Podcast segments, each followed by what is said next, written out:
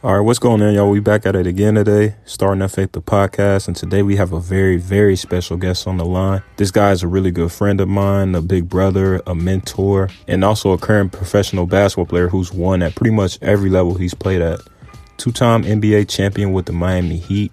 He's won championships all over Europe in the EuroLeague as well as the Euro Cup. He was named the Horizon League's Player of the Year as well as Defensive Player of the Year in 2011 at his college of Cleveland State University, where his jersey is also now retired, and also a two time state champion at the legendary Dayton Dunbar High School in Dayton, Ohio, my alma mater as well. Ladies and gentlemen, please help me welcome Norris Cole to the podcast. What's up? What's up? What's up? What's going on, George? Norris, how you feeling, man? How you feeling? I'm feeling good, man. Blessed to be here. That was a nice intro, man. Made me feel like I did something. Man, you know you'd have made it. For sure though. So right right now you uh you in France right now, right? With uh Asvel in the EuroLeague. Yeah, right now I'm playing in um, in Lyon, France, Asvel in the EuroLeague. It's um, you know, it's evening time right now, but you know, I gotta, I gotta be up for my man's podcast. You know, Oh yeah, no doubt, no doubt. Definitely appreciate you hopping on the podcast, man. What time is it? At about eleven thirty, right? Yep, 11:30 p.m. Yeah, no doubt, bro. Definitely appreciate you taking the time out, man. One thing about you, bro, you always been a very stand up, humble guy, you know, from what I can always remember. Um, watching you play at Dunbar, um, when I had my opportunity to play at Dunbar, you've always been that way, whether it be, you know, coming to watch us play or coming to practices, feeding us little advice, information here and there. You've always been around for some of the younger guys who, so to speak, were trying to follow your footsteps and achieve those same things you did. Um, talk a little bit about your upbringing in the Dayton community, as well as playing at Dunbar and eventually going off to play at Cleveland State a little bit. Yeah, so I was fortunate, you know, growing up. Uh, I was, you know, had a, a beautiful mother, um, Diane Cole, and my father, you know, Norris Cole Senior, uh, and my sister, you know, Deanna Cole, my other sister, Jovelyn Cole, and so. You know, I grew up in a, a family where education was important. You know, my mom and dad stressed, you know, education. Um, we also were faith driven, um, faith driven family. Um, And then sports was just recreation at first. It was Right. just that's what I did to have fun. You know, it was like school. School was work. You know, and then church was mandatory always. And then so the only the only time I you know get free time was you know when I completed all my chores and all my you know all my studies and stuff. And so basketball and football, baseball, all those things it was like recreation. And Right. then going to playing at Fairview Middle School, you know, I at first I really I wasn't going to Dunbar, but in my mind I made up my mind like you know what, there's no other place where you know I should be. Right. All my uncles, my uncles, my aunties, they went there. My cousins went there, so it was like it was in the family. Like I bleed blue, so mm-hmm. Going to Dunbar, um, it's a highly competitive school. You know, No doubt. you had all the all the all the top you know middle schoolers a lot of them went to dunbar from every sport track football basketball so it forced me to be i was already naturally competitive but having elite division one level athletes in every sport you know it took my competitive nature to another level and allowed me to earn my way onto varsity where I was able to, you know, help us win two state championships and get a scholarship to Cleveland State, and then you know eventually have my jersey retired. So you know I had I had a great experience growing up in Dayton. Right, no doubt, no doubt about that at all. So we go from Dunbar High School to Cleveland State, where you had a lot of success, as you mentioned, got the jersey retired and everything, um, to the Miami Heat, where you were drafted in the first round. Talk a little bit about your experience in the draft and that whole process from going to Cleveland State to Miami. You know that process was crazy because you know going to Cleveland State, I never even it wasn't really known for having a a good basketball program, but Right. Coach Waters he had a vision. Um, You know, I fit into that vision, and I wanted to help that vision to become reality. Right, right. And help us to become uh, you know a household name in college basketball. And we were able to do that, and um, I trusted the the process that he had put in place with the strength coach and with the you know assistant coaches, my position coaches, and you know I worked as hard as I could. And when you work as hard as you can, something good is going to come out of it. Um, I didn't know it was going to be that special to where I become a first round draft pick, but you know when you when you work hard, when you believe in the process, when you have faith, man, it's special. And so when I got drafted to Miami, it was like go from Cleveland State to you know going to like the most famous team at the time. You know that we was the most watched team in all the sports. So right. you know they always say when you do when you do your work, you know in the dark, when it's time to shine in the light, you know you'll shine, and that's kind of how that was. I Cleveland State, I put in a lot of work. Not a lot of people knew who I was really, mm-hmm. But then being able to get drafted and go to the Miami Heat, it was like was like a dream come true, man. For sure, bro. The work, I mean, obviously it done paid off. Um, and it's crazy though because, you know, so many times, like, of course, we shared the same coaches at Dunbar, but they used to tell us stories over and over and over about your work ethic and how hard you worked, how many hours you spent inside the gym, um, and just your passion and drive for the game. Same thing, we had a team camp at Cleveland State where I think it was Coach Waters at the time, and he had dedicated a whole like session to just talking about you and your work ethic. You know, it definitely paid off as you played a huge role in those two NBA championships with the Heat. I'm um, talk a little bit about that as well as, you know, playing with guys like Bron, D Wade, uh, Chris Bosh, Ray Allen, and how those guys inspired your work ethic a little bit even more. Well, you know, most of those stories that coaches used to tell y'all about me was true, man. Mm-hmm. I, I I lived in the gym, and so you know when you when you put that much work in and when you really dedicate yourself to your craft whatever your craft is even if it's not basketball but mm-hmm.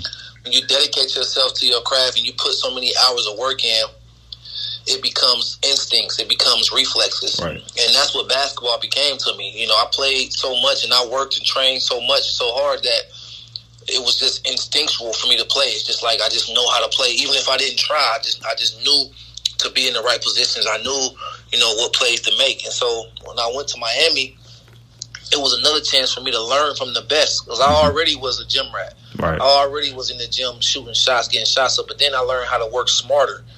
You know, you know, you heard the phrase "work smarter, not harder." Always. But I, I learned, I learned. You know, in college, I was a great college, you know, player, great college work ethic. But mm-hmm. there's a mm-hmm. difference from college work ethic and pro work ethic. No doubt. And that's what I learned when I you know played with Le- LeBron and Ray Allen and D Wade and Udonis Haslem, mm-hmm. Juwan Howard. I learned how to work like a pro. Right. And so no, and there is a difference. There's a difference from how a college amateur athlete works and how a professional athlete works. And so I just took that work ethic and learned how to work like a pro and learn the business of basketball and learn how to compete at the highest level now because right. you know you, you have the Horizon League. Um, you have you know Division One, but NBA championship level competition is at a whole nother level. Right, and, unmatched.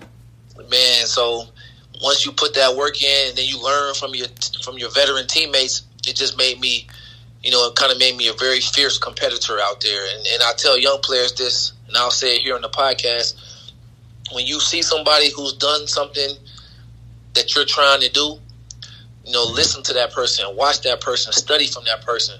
You know, mm-hmm. don't don't be jealous. Don't think that you know it all. Mm-hmm. Um, you know, you should watch that person, ask that person questions, learn from them, and that's what I did when I went to Miami. I asked LeBron questions. I asked D Wade questions. I asked Shane Battier questions. Right. I asked Juwan Howard questions. Like I wanted to know, you know, Ray Allen, how, how do you keep your body in shape? Juwan, how did you play 19 years in the right. NBA? What did you do? You know, and, and, when you when you ask those questions, you know they'll give you the answers, mm-hmm. and that's what we want. We all want the answers to the test, and so you know that's what I did. I, I learned from all of those great players, and it's still helping me to this day. Right, right, for sure. Still going strong. You know, you've been at it since 2011 when you first started with Miami. So, um, I know the advice had to be good. Um, currently in Europe right now. You've been in Europe in the EuroLeague for a while. Also spent some time in the Euro Cup. Um, for hoopers out there, you know, what would you say is the biggest difference between playing in the NBA and playing in Europe? Well, the the biggest difference in um the big difference from Europe and the NBA is the the rules. The rules are different. Right, right. It's only ten minute quarters instead of twelve minute quarters. Mm-hmm. Um, the players can't call timeout; only the coaches can call timeout. Mm-hmm. There's there's no defensive three seconds. You know, in the NBA, you have defensive three seconds, mm-hmm. so that makes the the uh, offensive strategy and the defensive strategy is different because of the rules. Um, and some of the foul rules, they call a lot of unsportsmanlike fouls, which are not really unsportsmanlike. But Mm-hmm. you know, you just learn the rules and then you play within the rules, and that's what I did. I, I learned fast. I learned the rules fast, and I just was able to be effective. Um, Mhm. The athletes in the NBA are much better. Mhm. Um, you know, they're much faster, jump much higher, much bigger. But the fundamentals in Europe, you know, guys are very fundamentally sound. Um, the shooter, they shoot better in Europe. Right. Um, when guys get open, it's money. I mean, you have guys that shoot fifty percent from three for the whole season in Europe. Sometimes, yeah. Maybe even higher than that on on a few uh cer- different circumstances. yeah, yeah. So you have like real dead eye shooters. Um, the coaches control more things in Europe than in the NBA. The NBA, the players, you know, the players have a little bit more control, a little bit more freedom to Right. express themselves on the court. Right. And Europe is not like that. So that's the biggest difference. But for me, you know, I just keep the game simple. Mhm. The whole point of basketball is to put the ball in the hole more than the other team Yep. and try to stop the other team from scoring. Yep. It's, it's that simple. And so I don't, I don't get caught up into all the other stuff. I try to I try to score. I try to help my teammates to score, and I try to keep the other team from scoring. And that's how I've been able to go anywhere in the world and play. Of course, gotta always keep it simple. Um, a little bit away from basketball for a second. A lot of people don't know that you actually graduated as the salutatorian of Dunbar High School in your graduating class, and you also got a health science degree from Cleveland State.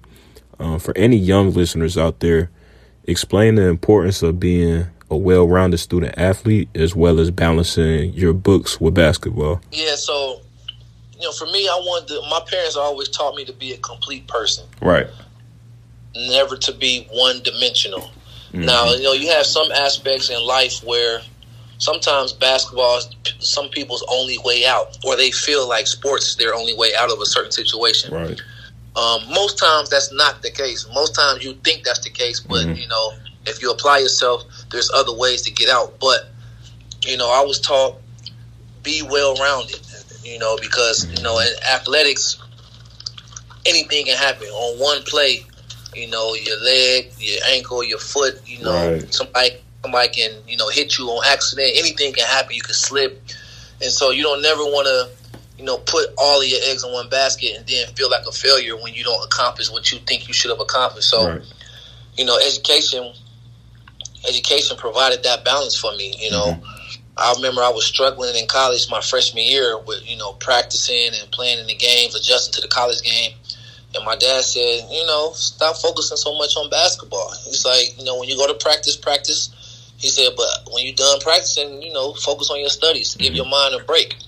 And so that balance in my life, I never was like overloaded on sports. I Mhm. never let sports stress me out too much because I always had another part of my life that I had to work on, that education, um, Right. you know, my faith, studying those things. So yeah, it made school fun too because I could I can relate and talk to anybody. I could talk to the you know all the athletes. Exactly. They call, they call the jocks. I could talk to all the jocks, and I can also talk to all the you know the quote unquote nerds too. Yeah, know? exactly. You not one. You not just stuck in that one dimensional box. I feel like a lot of Yeah, athletes they don't know that either because you know, as athletes, especially basketball players, we just we put so much emotion and passion into the game, and it's I don't think there's nothing wrong with that at all. But it's like you gotta have some type of breakout point. Like you can't eat, breathe, and sleep basketball like mentally, physically, and spiritually twenty four seven. Like you gotta have some type of cutoff to work on something else. Yeah, well, you know, some people will say not, that's not. Some people think that you should put all into it, twenty four seven into it, mm-hmm. and I, say this: you give it hundred percent effort while you're training, while Right, you're working. right. But once the training and once the working is over, you know, you have to you have to live in real life because at the end of the day, the game only lasts a couple hours. Mm-hmm. That couple hours might last you for a few years if you're lucky Right. to have a career. But at the end of the day, you still have to live in reality. You still have to live in society, and so that's why it's important to have that balance to be able to relate to society and relate to education. Because most people are not going to be professional athletes. We're in the upper, we're in the one percentile. It's it's Mhm. less than one percent of the population of the world that has the chance to be a professional, you know, athlete. And so, you know, you have to have that balance in life because when when that career is over, you know, you're going to be a, a civilian in society. you, and you have to know how to function in society. Exactly. It's, it ain't always about basketball 24 7. You know, sometimes, you know, you got to learn how to do stuff different, how to have a life outside of that. You know, we see you doing a lot of great things in the community within those realms with the Norris Cole Foundation. Um, what made you start that, and how important do you think it is to be able to give back and help others? Well, it was important to me because I know I didn't get to where I where I am now by myself. Right. I had a support system. I had teammates. I had community. I had friends. I had family, coaches, mm-hmm. teachers, tutors. Well, I had a lot of help to get to where I'm at, and so I wanted to have my foundation because I wanted to give back to to the communities that helped me. And obviously, Dayton was the first place I started because that's where it all started for me. Right. And I wanted to also show that, you know, I want to be flesh and blood people to be able to see me in the flesh. Mm-hmm. You know, a lot of people watch TV and they see things on TV, but they don't know if that's really real or not because mm-hmm. that's TV. I wanted to show my community in Dayton that I'm a real life person that plays on TV, but I'm a real human being I walk the same streets of Dayton, mm-hmm. you know, that they walked. I, I, went to the same convenience stores, ate at the same restaurants, went to the same schools, right. had the same teachers. And so I want I wanted the people, the kids to know that it actually is possible to make it. Because, right. you know, they watch, you know, LeBron James, they watch, you know, the top baseball players, Mike Trout, they mm-hmm. watch Serena Williams, but they don't know these people personally. Right.